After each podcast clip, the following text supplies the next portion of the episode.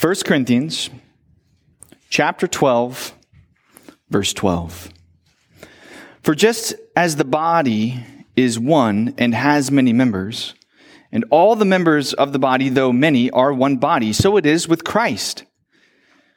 For in one spirit we were all baptized into one body, Jews or Greeks, slaves or free, and all were made to drink of the one spirit. For the body does not consist of one member, but of many. If the foot should say, Because I'm not a hand, I do not belong to the body, it would not make it any less part of the body. And if the ear should say, Because I'm not an eye, I do not belong to the body, that would not make it any less a part of the body. If the whole body were an eye, where would the sense of hearing? If, if the whole body were an ear, where would be the sense of smell? But as it is, God arranged the members in the body, each one of them as He chose. If all were a single member, where would the body be? As it is, there are many parts, and yet one body. This is the word of the Lord. You may be seated. Father, we pray, even as we sing, that the words of my mouth, that the meditations of our hearts will be acceptable in your sight, O Lord, our rock and our Redeemer. We pray in Jesus' name. Amen. well, when I was a wee little laddie boy, I would get myself into trouble. I had a bad habit. And the bad habit was taking things apart and not always knowing how that they were supposed to go back together. So I recall I'm underneath my grandmother's coffee table, and it's one of those tables where it has a drawer, you know, and I'm underneath there and I'm from behind pushing the drawer out, pulling it back in, playing with the little wheels in the track, going over to the wing nuts that hold the, the legs to the table. And I am undoing those and pulling off the, you know, the various parts and, and putting back. And my grandmother, what are you doing that for? I know you. I know what you're going to do. You're, you're going to mess this up and then you won't be able to get it put back together, right? Uh, so knock it out. And she was right. I had a bad habit of doing this. I, like my, my father, I desired to figure out how things work. And so I enjoyed this, like pull it apart and see how it is connected and, and whatnot. But unlike my father, he was very gifted, I, I believe it is, with being mechanically minded. He's able to, to pull it all apart and get it right back together and even better than it was before. And I, and I've struggled with that. So from computers to rifles to carburetors, um, I've had a habit of pulling it apart. Now, I've noticed over the years as I pull things apart that it's not good if you have things left over. So, when you get done pulling apart your carburetor and you have a gasket or a screw, or even worse, probably a spring left over, it's not good. Uh, you may put the carburetor back together and, well, you have this part or two left over. It may, it, it may run for a minute. Probably won't run well. It may not run at all. The word from the Lord here to us this morning is that when it comes to the body of Christ, you can't leave out the spring. You can't leave out the bolt. You can't leave out the gasket. For the very functioning organism that we are, we need all the parts to be in this body, to be in their proper place. Or it may run for a minute. It may not run well. It may not run at all. For the parts that seem unneeded, you find out are indispensable. And if the thrust of this can be traced out with one big reality that I think is fleshed out in three questions here this morning. So our time will be looking at first this big reality, which is we are one body and yet many members. That would be verses 12 and 13. And then we're going to ask some questions. What if I feel like I don't belong? That's verses 14 through 20. What if I feel like they don't belong? That's verses 21 through 26. And then we're going to ask, who exactly again is it that we are connected to at verse 27? Well, first, we are one body and yet many members. Now, For those of you who've been in the church any length of time, you may recall the history of 1 Corinthians. Here is a church that had been commendable for some things, but by and large, like the churches in Revelation, we see there's a lot that they need to be rebuked for. This church in Corinth had a tone, every man for himself, every woman for themselves. It was about one-upmanship. It was about posturing. Uh, we see that through the various issues of this letter, everything from them debating over which apostle they thought was best. I follow so and so, I follow so and so. They were suing each other. They were turning communion into self indulgence. And they were using their gifts as a form of power and having power and control over others in the body. Within the life of the church, the people didn't consider how great is Jesus. They were far too busy figuring out who in here is great and how might I posture myself to be better than they are.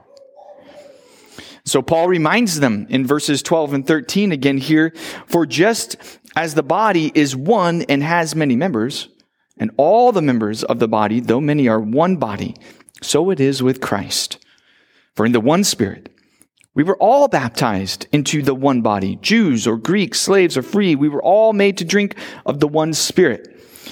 Now, elsewhere, Paul says in Ephesians chapter 2, at verse 18, he says, And he came and preached peace to you who were far off and peace to those who were near. For through him we have both access to the one spirit. There, there's our phrase that's similar to our passage, the one spirit to the Father.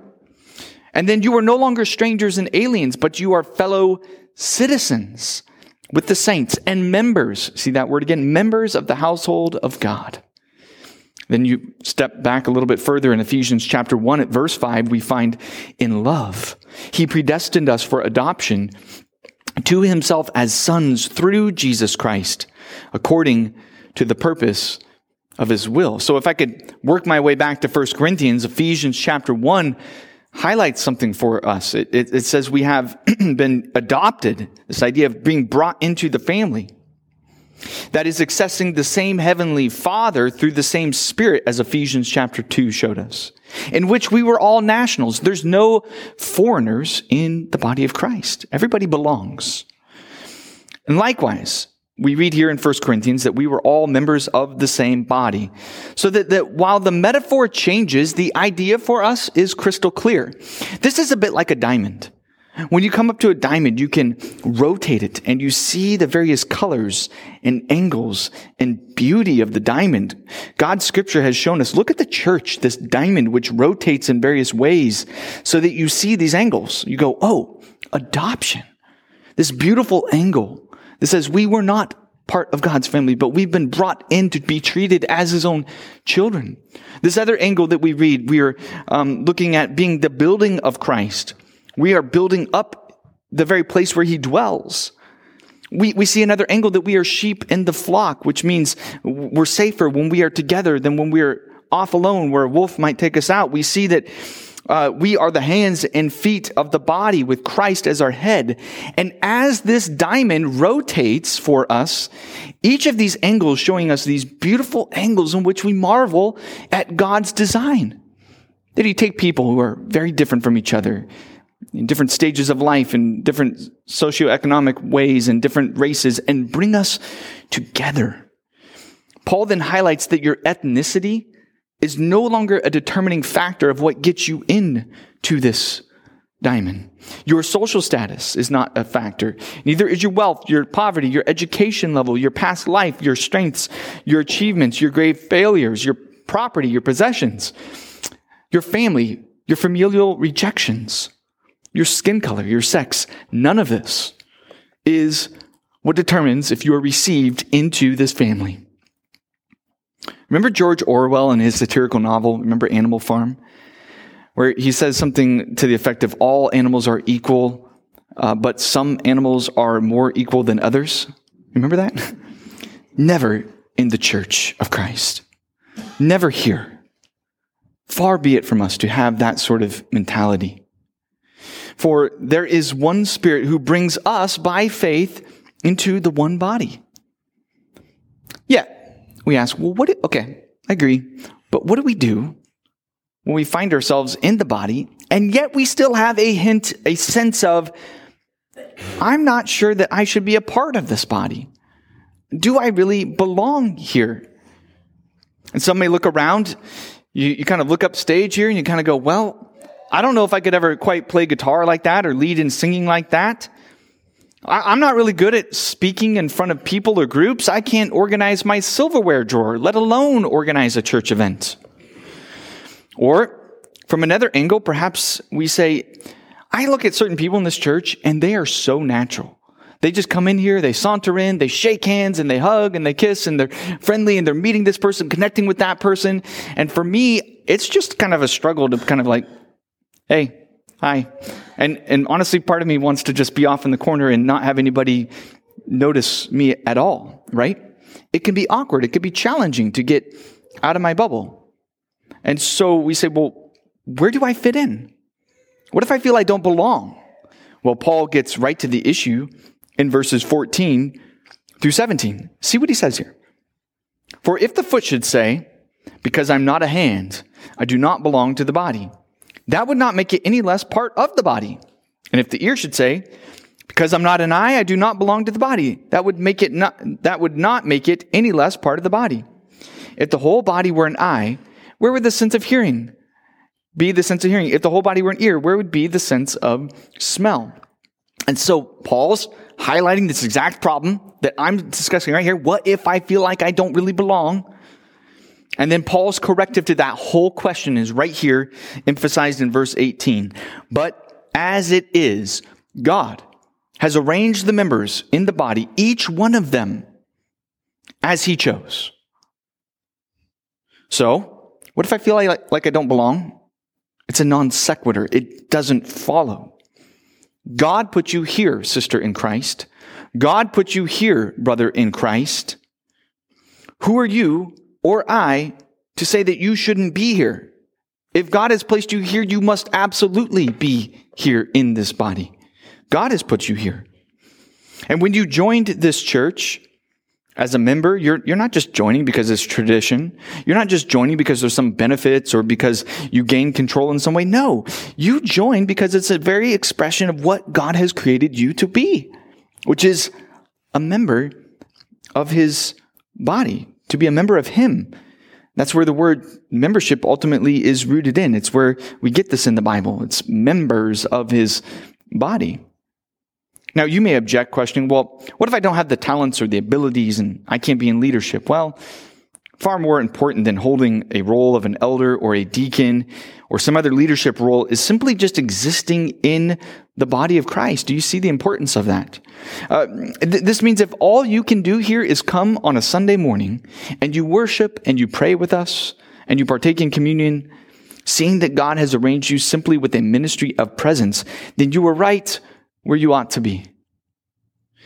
If you are age 12 or age 14 or somewhere in, above and below, you, you may say, well, what, what role do I play?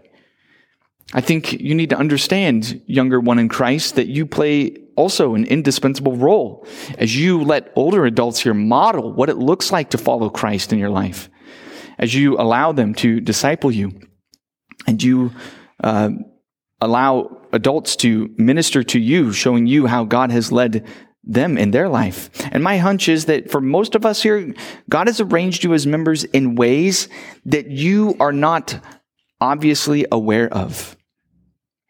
We can all be desire, we can all desire to be what we're not. And Paul knows that this is our temptation. So if we look at verse 18 down to 20, he says, but as it is, God has arranged the members in the body, each one of them as he chose. If all were a single member, where would the body be? As it is, there are many parts and yet one body. I think this reminds us here, even as God has placed you with your gifts, your talents, your personality, as unique as it might be, that the, that the church, that we ought to fight against, we not, we ought to not fight against how he has created us. Uh, George Saunders, in a, uh, in his book, um, he's writing to writers, and he, and he and he goes through this interesting thought experiment. I read this uh, last week, and I thought, man, this is it. He says, imagine that you had spent the first twenty years of your life indoors, where a TV was constantly showing glamorous footage of an Olympic sprinters. So you're stuck indoors. You're watching this TV of the Olympics for 21 years. and you're inspired by all these years of, of, of watching these sprinters. And you, inspired by all those years of watching the sprinters, have developed a cherished dream of becoming a sprinter. Then, on your 21st birthday, you're released from that room, and in the hallway, you stumble upon a mirror to discover you're six foot five and thick with muscle, and you weigh 300 pounds. You're not a born sprinter. And when you go outside to run your first 100 yard dash, you come in last. What a heartbreak! Your dream is ruined. But as you walk away from the track, depressed, you see a group of people built like you, shot putters, practicing. And it's in that instant that your dream may come back to life, reconfigured. He says, When I wanted to become a sprinter, what I really meant was I wanted to become an athlete. I think something like this happens in the body of Christ too, where we realize even if we're not all sprinters, we need those in the church body who will clear hurdles. We need those in the church body who will jump very far. We need those in the church body who will be able to throw chunks of metal really far. and we need fast sprinters as well. At the end of this section, Paul makes it clear there's a reason God gives gifts to all people types into the churches. Down in, in 28, we find God has appointed in the church first apostles, second prophets, and third teachers, then miracles, then gifts of healing and helping and administrating and various kinds of tongues. And then he makes the point are all apostles, are all prophets, are all teachers, do all work miracles? Do all possess gifts of healing? Do all speak in tongues? Do all ter- interpret? No, but earnestly desire the higher gifts. His point is there. No, no, no. It's not that all are one. We, God has given us the very gifts that we have, our unique personalities, our unique giftings, and by His Spirit enabled us to use those for His glory, each in our own way to build up the body of Christ. We can't be lopsided and be only one thing. So then we say, whatever God has gifted me at, Lord, help me to be the very best that. You say, Thomas, I think I'm an earlobe. Well, okay, be the very best earlobe that God has created you to be. You say, I think I'm an elbow. Well, okay, be the best part of the body that God has given and gifted you to be. The church, friends, is a functioning organism where all these parts are needed. For all the parts need to be in their proper place, or the church won't run well. It, it may run for a minute. It, it may not run at all. So you do belong. You are responsible to be a member of the church. And if not church on the mountain, brother, sister, I'd encourage you, you must be a member somewhere, whether it's another church down the road. Uh, please uh, get into the church, be a thriving member of it, so that you may mutually lift others up and you may also mutually be lifted up. Okay. What happens when we, with a whole heart, we affirm this idea? Thomas, I agree. I do belong here. I'm part of the body of Christ. And you, everything you've said thus far, I say amen and a hearty amen to. Okay. But what happens when you begin to say, I know I belong, but I'm not sure that they belong? Or more boldly, I wish that they weren't here. I wish that they would attend somewhere else. Look at verse 21. The eye cannot say to the hand, I have no need of you. Nor again the head to the feet, I have no need of you. On the contrary, the parts of the body that seem to be weaker are indispensable. And on those parts of the body that we think less honorable, we bestow greater honor. And our unpresentable parts are treated with greater modesty with which our presentable parts do not require, but God has so composed the body, giving greater honor to the part that lacked it, that there may be no division in the body, that the members may have the same care for one another. And so we say, if someone is truly a Christian, that is, they have repented, they have turned away from their sin, they believe in faith that Jesus died on the cross for their sin, and now Christ has become their Lord and their Savior. Then Paul's response is just because they're not the same member of the body that you are, that doesn't mean that they don't belong. You're a hand, you're an eye, they're a pinky toe. Don't despise them. Don't look down on them. Rather, we are to honor them. You see how these all go together? Uh, we recognize this in life and we see it elsewhere. Sometimes we miss it in the church. You're walking down the grocery aisle and you see all the bags of potato chips. And you know why we love potato chips. They're salty. We love salt. And then you look across the other side and there's all the candy.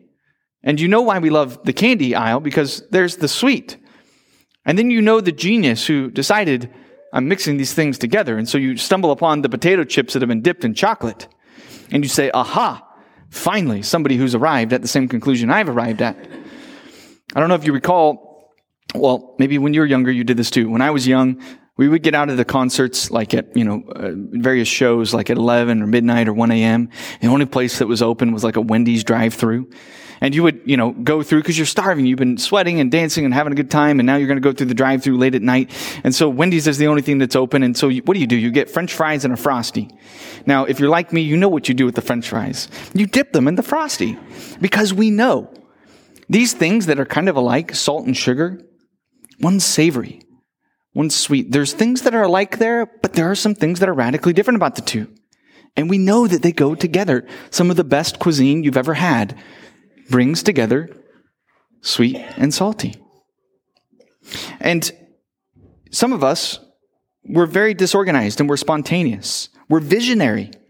Others of us are thoughtful and we're organized. Some are serious. Some are jokesters. Some are very intense about theology. Others are very intense about making sure people are taken care of. Some are gifted with administration, others with prayer. And still others here have faith and trust in God that goes beyond the normal scope. Yes, some of us are salt. Some of us are sugar. And we need both. Paul knows this. This is why he says in verse 21, the eye cannot say to the hand, I have no need of you, nor again the head to the feet, I have no need of you. On the contrary, the parts that seem to be weaker are indispensable. I heard a podcast where this, don't ask me how, you just kind of marvel at this stuff. This guy, this, when he was a kid, he was on his bicycle and the, the sprocket thing, I'm not even sure the proper name, but he, his pinky toe got caught in between the chain and the spoke part, the sprocket part, and it took off his pinky toe, okay? And you just kind of go, okay, I don't even know how that happens. But meanwhile, he explained, he says, the rest of my life, you, you'd think this is no small, small potatoes. You'll get over it. You'll move on. You don't need a pinky toe. Of course you don't. But he says, the interesting thing is, as I've been walking in life and I've been doing various things, I've had to correct because I've been off kilter my entire life because of a pinky toe. And so he says, I've had to go to physical therapy and I'm doing various things to make sure that I stay aligned and properly heading in the right direction. And how many churches have intentionally or unintentionally done a work of saying, yeah, we don't need you pinky toes. And as a result, in the life of that church, they walk a little off kilter. As an aside, I wonder if some of you have forgotten that God brings people into our lives, yes, even into our churches that may challenge you or be a struggle for you and your personality. At least part of the reason, I'm not saying the whole reason, but at least part of the reason that they are in this church or in your life is for your sanctification. Thomas, are you saying the very people that might drive me nuts are the very people that God has intentionally put here to help me be formed more like Him? Uh huh. No doubt. We were created to join together, to love the unlovable. And this very life of the believers, when you become part of the local church, living a life together with people who may look and be very different than you, is where God gets to work of forming you as the entire body more into his very image. Friends, we need each other. Paul is reminding us here the very parts that seem unnecessary. You go, I don't need, we need that. A church to be well functioning needs folks who will say, I'm gifted at administration. How can I help? I love to give. Who needs funding? I desire to grow in teaching. Help me grow in that so I can do that here. I'm driven to pray more and I have time freed up. How can I pray for the members? Or I'm gifted in evangelism. Who can I partner with and go out and outreach with? Churches need elders who will point the whole body. This is where we should go. They need deacons who will say, ah, let us get behind this vision and how can we support it and get the body in that direction. They need leaders who will come alongside and do this and far be it from us to exclude others or even ourselves from saying we are not part of that work than to follow in behind the leaders and the elders and the deacons and the vision of the church and, and all of it being founded upon the gospel so that we will as a church walk not off kilter but in the right direction the way that God has called us. One particular resource I would like to commend to you is our church directory. Uh, not only do we have it printed and have some extra copies here this morning, um, if you would like to to have a physical copy, but we have easy access to it digitally. And as a body, I believe it's a great tool for us. Um, you can use it to pray through our membership. Uh, lastly, in regards to our, our passage here, the directory helps us connect our eyes and ears and hands together to do the work of ministry. You can go through the directory and use it as a tool to say, I know who, who here is gifted with this? Ah, that person. Who here might be gifted at that? Ah, let me bring these together so that we can do the work of ministry together. Uh, a silly illustration here. You could say John is really good at sharing and teaching the Bible. I have a larger house. Sally cooks well. I wonder if I can invite John over with Sally and maybe another member from church here. I'll host. John can do all the talking. Sally can cook. Now, this fourth person joining in may not seem to be particularly good at anything. And yet, in my silly illustration, what would you and Sally and John be doing for that fourth member? I would argue you're bestowing honor on the parts of the body that we may think are less honorable. I think this brings God glory when we act in this way, as we see in verse 25 through 26 there, that there may be no division in the body, but that the members may have the same care for one another. If one member suffers, all suffer together. If one member is honored, all rejoice together. I think one way we view the church body is we say, when you come in here, when you're here throughout the week in Bible studies or on Sunday, this is a this is an army base. This is a training ground. This is where we come together and we work together. We are creating clear pathways and desire to increase this that anyone can take to being discipled from being a young babe in Christ all the way to being a full on soldier, where soldiers become trained to become snipers and where snipers go on to work with special ops and special forces. I hope we view our church, and increasingly so, as an army base where soldiers are trained up. And if the church is an army base, it's also to be pictured as a hospital. We're surely a place where when someone spiritually walks in through the doors and collapses, we rush to give them CPR. Whether they are spiritually wounded from other people's sin or whether they're wounded from their own sin against themselves. The, the category of suffering is such a large catch all pan, isn't it? So, for whatever the reason, as Paul says here, if one member suffers, it ought to be that as a hospital, we all rush in and suffer with them and help support them. I think for those of you who've worked in a medical setting, you, you know and you understand. In the hospital, how it works is the, all the healthy people get to work, making the unhealthy person, bringing them back to life. Is that not how it works? And so too with the church, spiritually as a hospital. Um, we have people coming in here, and it's the role of those spiritually who are more healthy to, to uplift and bring to health those who are sick in need of it so that the whole church body will be healthy. So we are an army base on one side and the other side we're a hospital and a body where if one member gets honored, all rejoice.